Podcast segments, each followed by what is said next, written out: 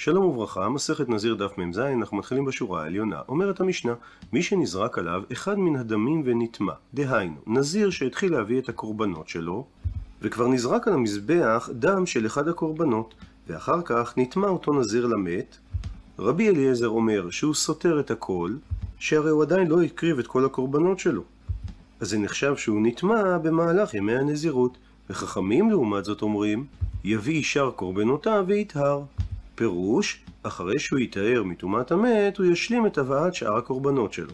אמרו לו חכמים לרבי אליעזר, הרי המעשה במרים התרמודית, שהייתה נזירה מהעיר תרמוד, שנזרק עליה אחד מן הדמים, ובאו ואמרו לה על בתה שהייתה מסוכנת, שהיא עמדה למות, והלכה ומצאה שמתה בתה, ואמרו חכמים שהיא תביא שאר קורבנותיה ותטהר.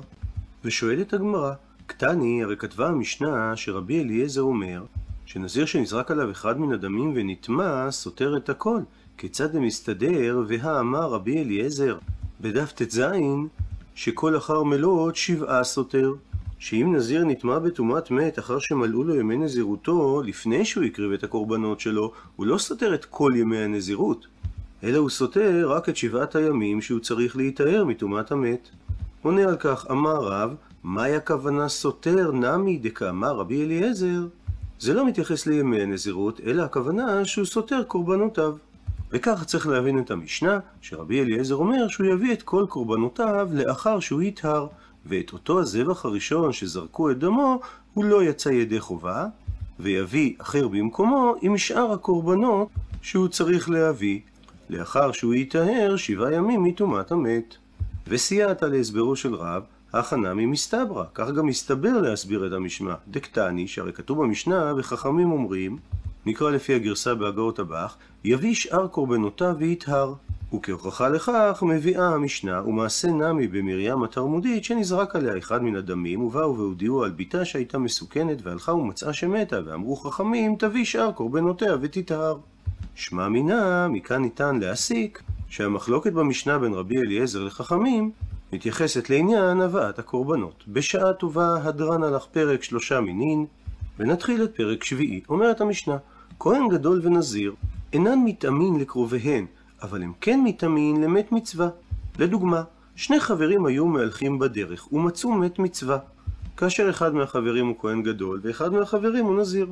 רבי אליעזר אומר, עדיף שיטמע הכהן הגדול ואל יטמע נזיר, וחכמים לעומת זאת אומרים, עדיף שיטמע הנזיר ואל יטמע כהן. הנוסח במשנה הדיוט, אם כי יש גורסים כהן גדול, אבל המשמעות היא אותה משמעות, שקדושת הנזיר לפי דעת חכמים קטנה מקדושת הכהן.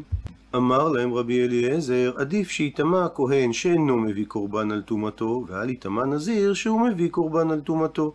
שכהן שנטמע למת לא מביא קורבן על טומאתו, ונזיר שנטמע למת כן מביא קורבן על טומאתו. הרי זה מוכיח שקדושת הנזיר גדולה מקדושת הכהן. אמרו לו חכמים לרבי אליעזר, להפך, יטמע הנזיר שאין קדושתו קדושת עולם, ואל יטמע כהן שקדושתו קדושת עולם. הוא מסביר התוספות שנזיר קדושתו קדושת שעה, אפילו אם הוא אמר שהוא יהיה נזיר עולם, הרי מכל מקום סתם נזירות היא רק 30 יום. וגם אותו נזיר שאמר על עצמו שהוא נזיר עולם, הרי עד הרגע שהוא קיבל את הנזירות הוא לא היה נזיר. מה שאין כן כהן, שהכהונה חלה עליו מהרגע שהוא נולד, ואין הדבר תלוי בבחירתו. ומביאה עכשיו הגמרא בשלמה, ישנם מספר מקרים שפשוט לנו הדין בהם. שני חברים הלכו בדרך, אחד מהם כהן גדול והשני ונזיר. היי סבר שזה דעת חכמים במשנה, כהן גדול קדושתו עדיף על פני הנזיר, ולכן עדיף שהנזיר יטמע למת, והי סבר שזה דעת רבי אליעזר, שקדושת הנזיר עדיף על קדושת הכהן הגדול, ולכן הדין שיטמע הכהן הגדול למת ולא הנזיר. מקרה שני, שני חברים הלכו בדרך, אחד משוח בשמן המשחה, ונקרא על כך מתוך האתר של מכון המקדש. שמן המשחה זה השמן שהכין משה רבנו במדבר, הוא היה שמור בקודש הקודשים בסמוך לארון הברית. בשמן זה נמשכו כהנים גדולים ומלכים בימי בית ראשון, עד ימי יאשיהו המלך שגנז את ארון הברית, ועמו את שמן המשחה.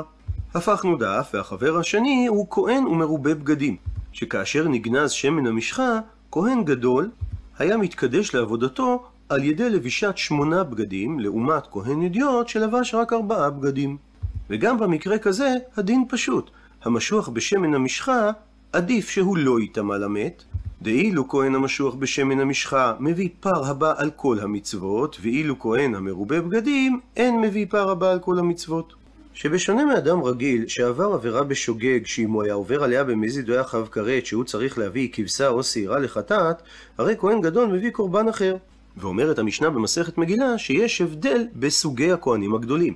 אין בין כהן משוח בשמן המשחה למרובה בגדים, אלא פר הבא על כל המצוות.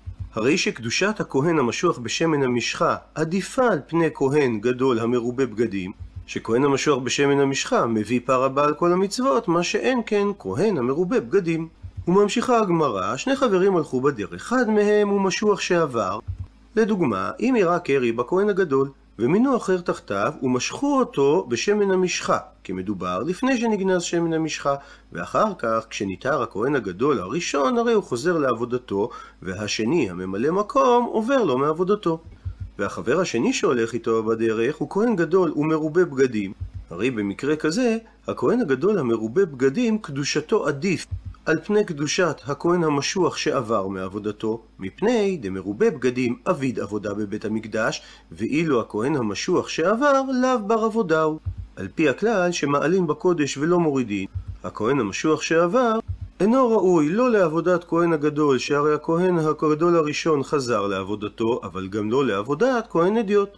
ושואל תוספות על המקרה הזה, איך יכול להיות שמשכו את השני בשמן המשחה ולא משכו את הראשון? אלא מפרש תוספות, מדובר על מקרה מאוד מיוחד. יש כהן גדול שמשוח בשמן המשחה, שאירע לו קרי, ואז משכו כהן אחר תחתיו, ואותו כהן עבד יום הכיפורים אחד, ושוב חזר הכהן המשוח הראשון לעבודתו, ועבד במשך כמה שנים אחרי כן. ואת הכהן המשוח שעבר הוציאו לנבצרות, ובין כך ובין כך נגנז שמן המשחה. וזה הכהן המשוח הראשון שחזר לעבודתו, גלה עם יחוניה לגלות בבל, ומינו כהן אחר תחתיו שהוא מרובה בגדים, שהרי שמן המשחה כבר נגנז. ולא ניתן היה למנות את המשוח שעבר, שהרי הוא לא מתמנה תחת הכהן הראשון כל ימי חייו של הראשון. אפילו שהוא יצא לגלות משום איבה. וגם לא ניתן לומר שמת הכהן המשוח הראשון, כי אם כן, היה אפשר למנות את המשוח הממלא מקום תחתיו. אלא בהכרח שהכהן הראשון גלה, ומינו תחתיו את הכהן המרובה בגדים. וממשיכה הגמרא לשני החברים הבאים. אחד מהם עבר מחמת קירויו, שהוא ראה קרי ונטמע באופן זמני, ועבר החבר השני מתפקידו מחמת מומו הקבוע. והם הולכים בדרך ומגלים מת מצווה. במקרה כזה, קדושת הכהן שעבר מחמת קירויו עדיף, מהסיבה דאילו היי חזי לעבודה למחר, שכאשר הוא יטהר על ידי טבילה וערב שמש, הוא יחזור לעבודתו למחרת, ואילו הכהן שעבר מחמת מומו, בין אם מדובר על מום קבוע, בין אם מדובר על מום עובר, הרי הוא לא חזי לעבודה. הוא לא ראוי לחזור לעבודה בבית המקדש עד שיתרפא ממומו. ולכן קדושתו פחותה מאשר קדושת השני שנטמע מחמת קרי, ולכן עדיף שהוא יטמע למת המצווה ולא הכהן הראשון. עד לכאן, כפי שאמרנו, דרגות הקדושה היו ברורות. איבאיה להו, נשאלה להם השאלה הבאה, כהן משוח מלחמה, שזה הכהן שלפני יציאת הצבא למלחמה, עומד ומדבר אל העם ומחזק את ליבם, ומודיע להם את ההלכות שקשורות לענייני המלחמה. הוא נקרא משוח מלחמה מפני שהיו ממנים אותו על ידי משיכה בשמן המשחה.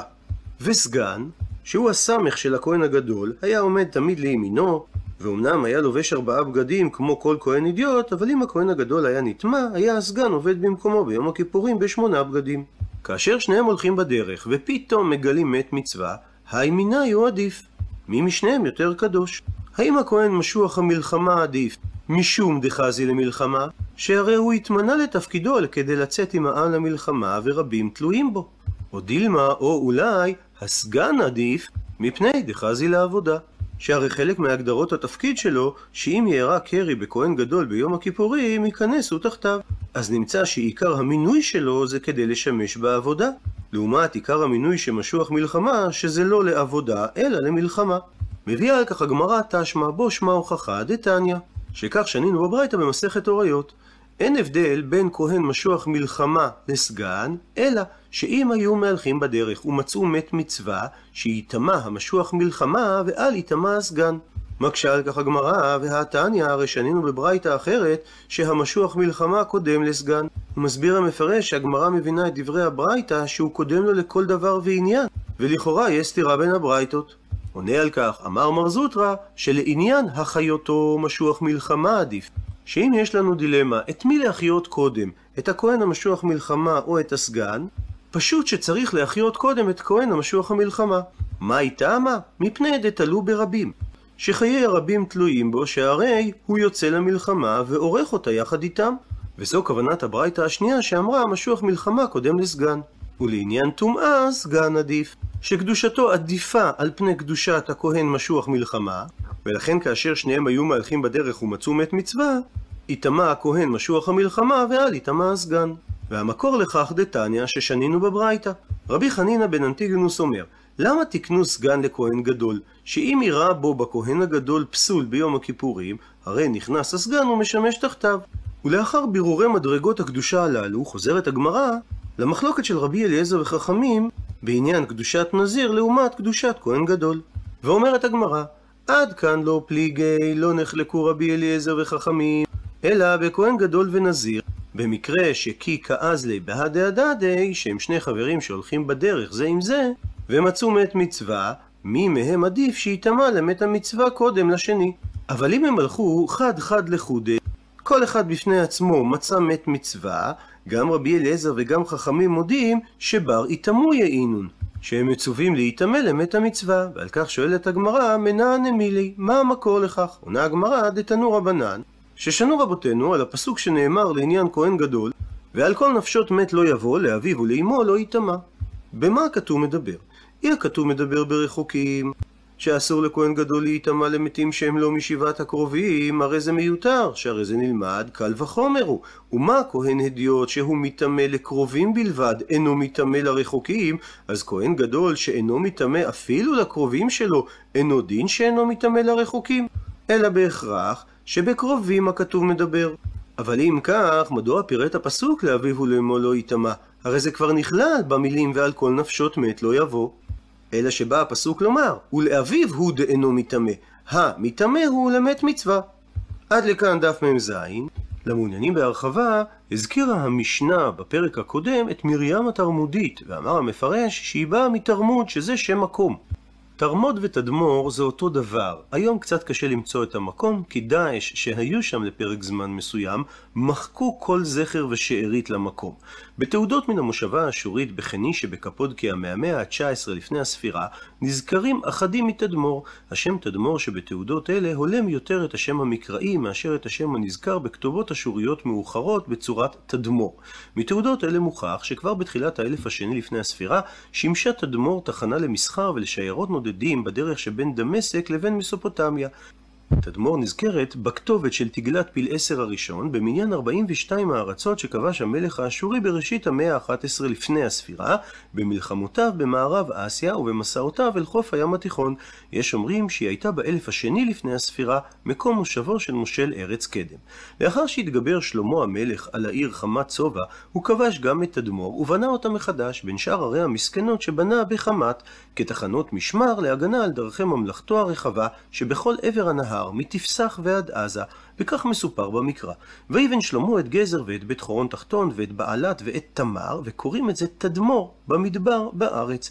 במאה השלישית לספירה הנוצרית, וגם לפני כן, קיים היה יישוב יהודי ניכר בתדמור. ראשיתה של הקהילה המאורגנת נעוצה כנראה בהגירת יהודים מהגולה הבבלית הסמוכה. כמו כן התחזקה הקהילה בייחוד מקהילות היהודים הגדולות במדינת הפרטים שבמלכות הססנידים החשוכה. שכהניה היו רודפים את כל בני האומות האחרות. אין ספק שרבים מהיהודים בסוריה ממערב באו להתיישב במרכז המסחרי של תדמור בימי פריחתה. על קיומה של קהילה יהודית בתדמור יעידו שרידי בית הכנסת, אם הם עדיין קיימים, ועליהם פסוקים מהתורה שהתגלו שם, וגם כתובות תדמוריות שנמצאו בחפירות בבית שערים. על קבר משפחתי אחד מהקברים של אנשי חוץ לארץ שנקברו שם, מצוירת דמות ליגיונר יהודי בתלבושת צבאית בשם גרמנוס בן יצחק התדמורי. בחורבן תדמור חרבה גם קהילת היהודים, וכעבור 900 שנה בערך עבר בה הנוסע בנימין מתודלה ומצא שבתרמור כמה יהודים גיבורי מלחמה הנלחמים עם בני אדום ועם ערב שהם תחת ממשלת נור אל-עדין המלך. ועוזרים לשכניהם הישמעאלים.